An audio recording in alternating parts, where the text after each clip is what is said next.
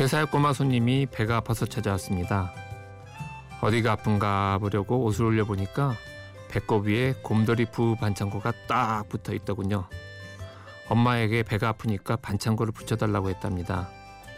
아이에게 반창고는 최고의 치료제인가 봅니다. 긴 하루를 이어가, 이어가고 계신 지금 이 순간에 여러분께 쉼이 되어드리는 시간이었으면 합니다. 심야 라디오 DJ를 부탁해 오늘 DJ를 부탁받은 저는 박대영입니다.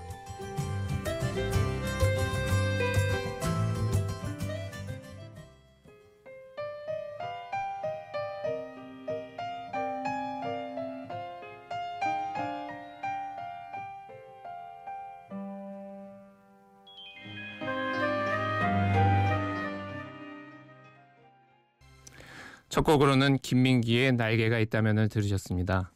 김민기 씨가 만든 노래극 개똥이에 나온 노래입니다.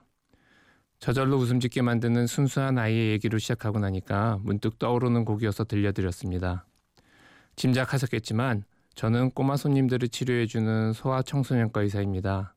갓 태어난 신생아 때부터 아이들이 잘 크는지 부모님과 함께 지켜보고 아플 땐 치료해주면서 같이 나이가 들어가고 있는 소아청소년과 의사입니다. 제가 한 곳에서 진료를 한 게 벌써 15년이 되어 가니까 개업 초기에 진료를 했던 아이들이 이제는 대학생이 되고 남자애들은 군대도 가고 여자아이들 중에서는 시집을 벌써 가서 자기 애를 진료하러 오기도 합니다. 어머니들이 저희 아이는 선생님이 키워주셨어요 할 때는 무척 기분이 좋답니다. 이틀 전까지만 해도 고열로 축 늘어져서 엄마 품에 안겨 들어왔던 아이가 오늘은 소리를 지르면서 병원 안을 날아다니는 것을 보면 제가 소아청소년과 의사하길 잘했다는 생각이 듭니다.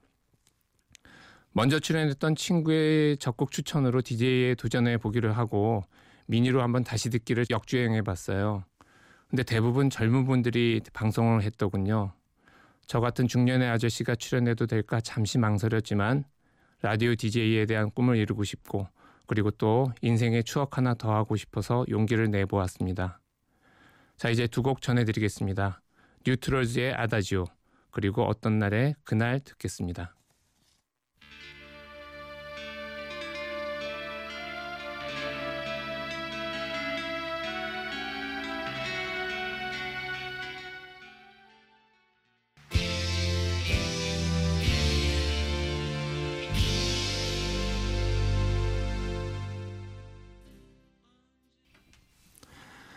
네, 뉴트럴즈의 아다지오 그리고 어떤 날에 그날 듣고 오셨습니다. 아, 다 그러셨겠지만 저도 중학생 때부터 라디오를 많이 들었어요. 음악을 듣기 위해서는 그때 LP나 카세트 테이프를 사야 했는데요. 중고등학생들 돈이 없잖아요. 그래서 무료로 음악을 들을 수 있는 유일한 방법은 라디오였습니다. 책상에서 공부하다가 좋은 노래가 나오면은 얼른 달려가서 카세트 테이프에 녹음을 했죠.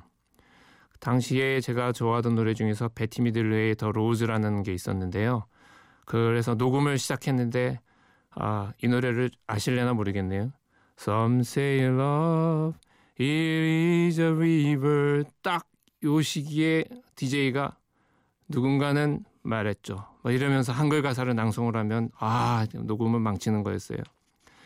그때에도 라디오에 심야 방송이 있었는데요. 팝 칼럼니스트로 활동하던 전영혁 씨 그리고 아나운서 정혜정 씨가 기억에 많이 남습니다. 전영혁 씨는 해박한 팝 지식을 갖고 있었고 많은 팝송을 많이 소개해 주었었는데요. 특히 아트락을 많이 틀어줬었던 것으로 기억됩니다. 아트락 중에서 명곡이면서도 많이 알려져 있는 뉴트럴즈의 아다지오라는 곡은 방금 들려드렸고요. 그 다음 곡은 당시 아나운서계 여신이었던 정혜정 씨가 진행하던 프로그램에 초대 손님으로 나와서 제가 알게 된 가요계의 전설인 어떤 날의 그날이란 곡이었습니다. 후반부에 나온 이병우 씨의 기타 연주가 압권이었습니다. 지금의 인디 음악과 같은 음악을 그 당시에는 언더그라운드라고 불렀는데요.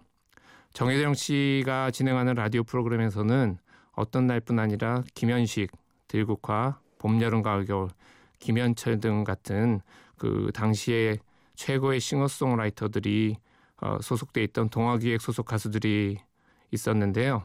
그들의 음악을 많이 틀어줬었습니다. 그리고 초대 손님으로도 출연해서 얘기를 나누는 것을 라디오에서 들으면은 너무나 행복한 시간이었던 기억이 납니다. 어, 그 정혜정 씨가 방송했던 MBC 라디오에서 제가 DJ를 하고 있다니 꿈만 같습니다. 자, 다음 곡은 아트락과 비슷한 장르인 progressive 락을 한 곡 더 전해드리겠습니다. 마이크 올드필드의 Saved by a Bell.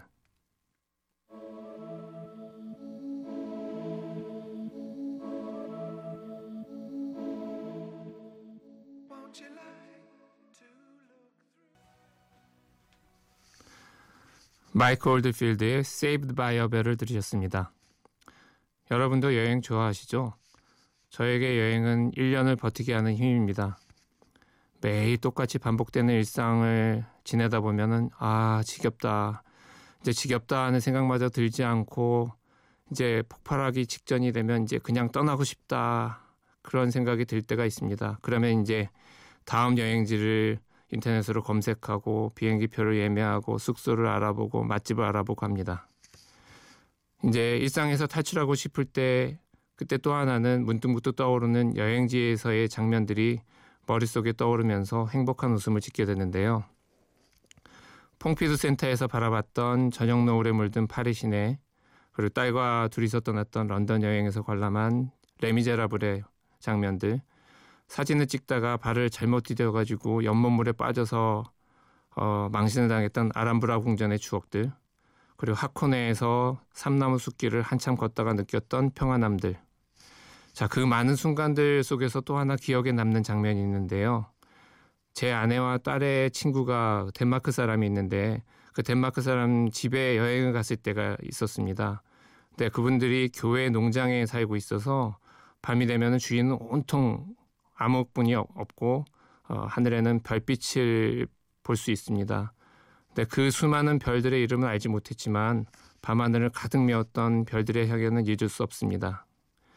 이때의 기억이 나면 조금 전 틀어드린 그 노래가 생각이 나는데요. 내 망원경으로 별자리 여행을 떠나는 내용입니다. 자, 잠깐 동안의 우주 여행은 어떠셨나요?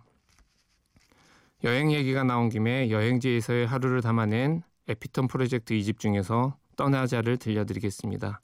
아, 그리고 여행과는 아, 다른 얘기인데요. 다음 곡으로는 제가 좋아하는 인디 여성 듀오 제이레빗의 내 모습 이대로입니다. 자, 들어보시겠습니다.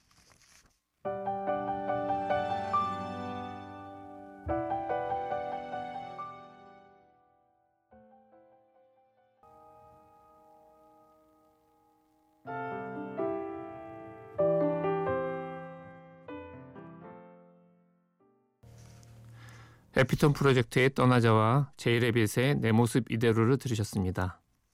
몇 년 전부터 힐링이 큰 이슈였습니다.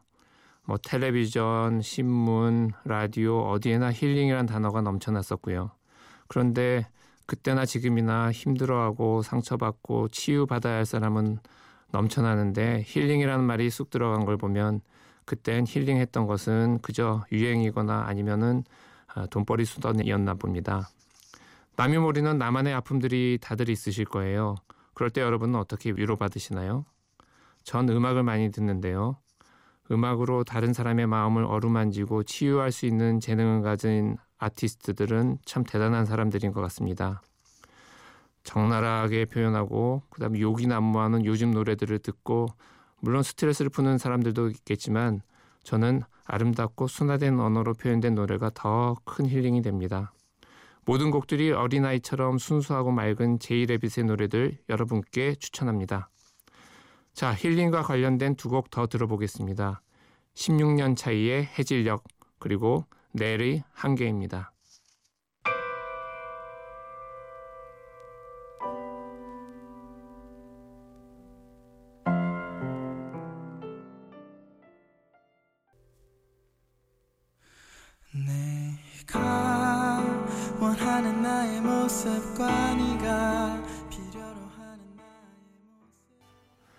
여러분은 지금 심야 라디오 DJ를 부탁해를 듣고 계시고요. 저는 박대영입니다. 먼저 들으신 곡은 나이 차이가 무려 16년이나 나는 큰 형과 막내 동생이 만들었던 남성 듀오 16년 차이의 해질녘이란 노래였습니다. 의대 본과 다닐 때 시험이 정말 많았어요. 그래서 매일 밤을 새느라 지치고 힘들 때면 찾아 듣던 노래예요. 듣고 있으면 마음이 아주 편안해집니다. 그런데 함정은 듣다가 잘 수 있다는 겁니다. 그 다음 곡은 한국 모던 락 밴드 중 최고인 넬의 한계였습니다. 넬의 팬들이 어떻게 생각하실지는 모르겠지만 저는 이 노래가 실려 있는 Healing Process라는 음반이 넬의 최고의 앨범이라고 생각해요. 저는 음악 듣기도 좋아하지만 부르는 것도 좋아합니다. 대학 1학년 때는 우연히 알게 된 친구들과 밴드를 만들었고요. 그해 겨울에 이대합 소극장에서 이틀이나 유료 공연을 했었습니다. 예과 2년을 마치고 본과에 들어가면 공부를 많이 해야 되는데요. 저는 딴짓을 많이 해서요. 2학년 때는 잃어버린 꿈을 찾아서라는 팀에 들어가서 공연을 했었어요. 이 팀을 거쳐간 선배 중에는 유명한 분들이 있었는데요. 오래전 대학가요제에서 꿈의 대화를 불렀던 이범명 선생님도 있고요. 아주 유명한 그룹이었던 동물원의 김창기 선생님, 몇 년 전 TV 예능에 많이 나왔던 표진인 선생님 등이 있었습니다. 아 그리고 최근 모 방송사 K-팝 스타에 출연 중인 정진우 군 어머니도 선배 중 한 분입니다. 졸업을 앞두고 마지막 학기에는 동기들하고 포크룹을 만들어서 졸업 공연을 했었는데요.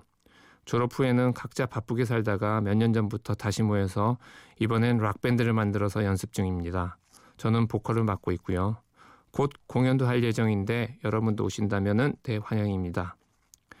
라디오 DJ하고 밴드 공연 이런 것들은 어려서부터 하고 싶었던 일, 일들인데요.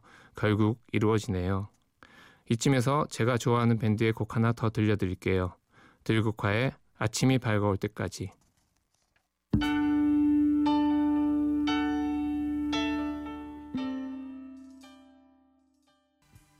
한국 락밴드의 신화적인 존재 들국화의 아침이 밝아올 때까지였습니다. 아, 이 노래는 뭐 아침까지 주무시지 말고 공부나 일 열심히 하시라고 들려드린 건 아닙니다. 제가 고등학교 때 들국화의 음악을 듣고 있으면 공부에 찌든 저의 가슴이 뻥 뚫리는 것 같았어요. 처음 갔었던 문화체육관 공연에서 모범생이었던 제가 의자 위에 올라가가지고 손을 흔들면서 관중들하고 행진을 떼창했던 그때의 감격은 아직도 생생합니다. 제가 잠시 지방에서 취직해 있을 때 일이에요. 전인권 씨가 병원에 왔다는 얘기를 저희 직원에게선 전해 듣고는 총알같이 유로비에 뛰어나가서 인사하고 악수하고 사인 받고 그랬던 일이 있었어요. 젊은 날의 우상을 바로 코앞에서 보고 대화를 나누다니 얼마나 기뻤는지 모릅니다.